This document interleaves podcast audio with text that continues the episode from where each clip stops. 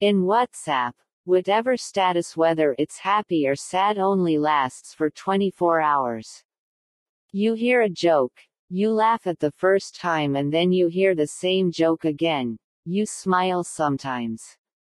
But, if you hear it the third time, you don't smile at all. Similarly, if we keep rewinding a sad story again and again in our life, then what is the logic? Happiness or sadness in our life is like WhatsApp status, only for few hours. Only then we can lead a great life. As the thought, so is the life.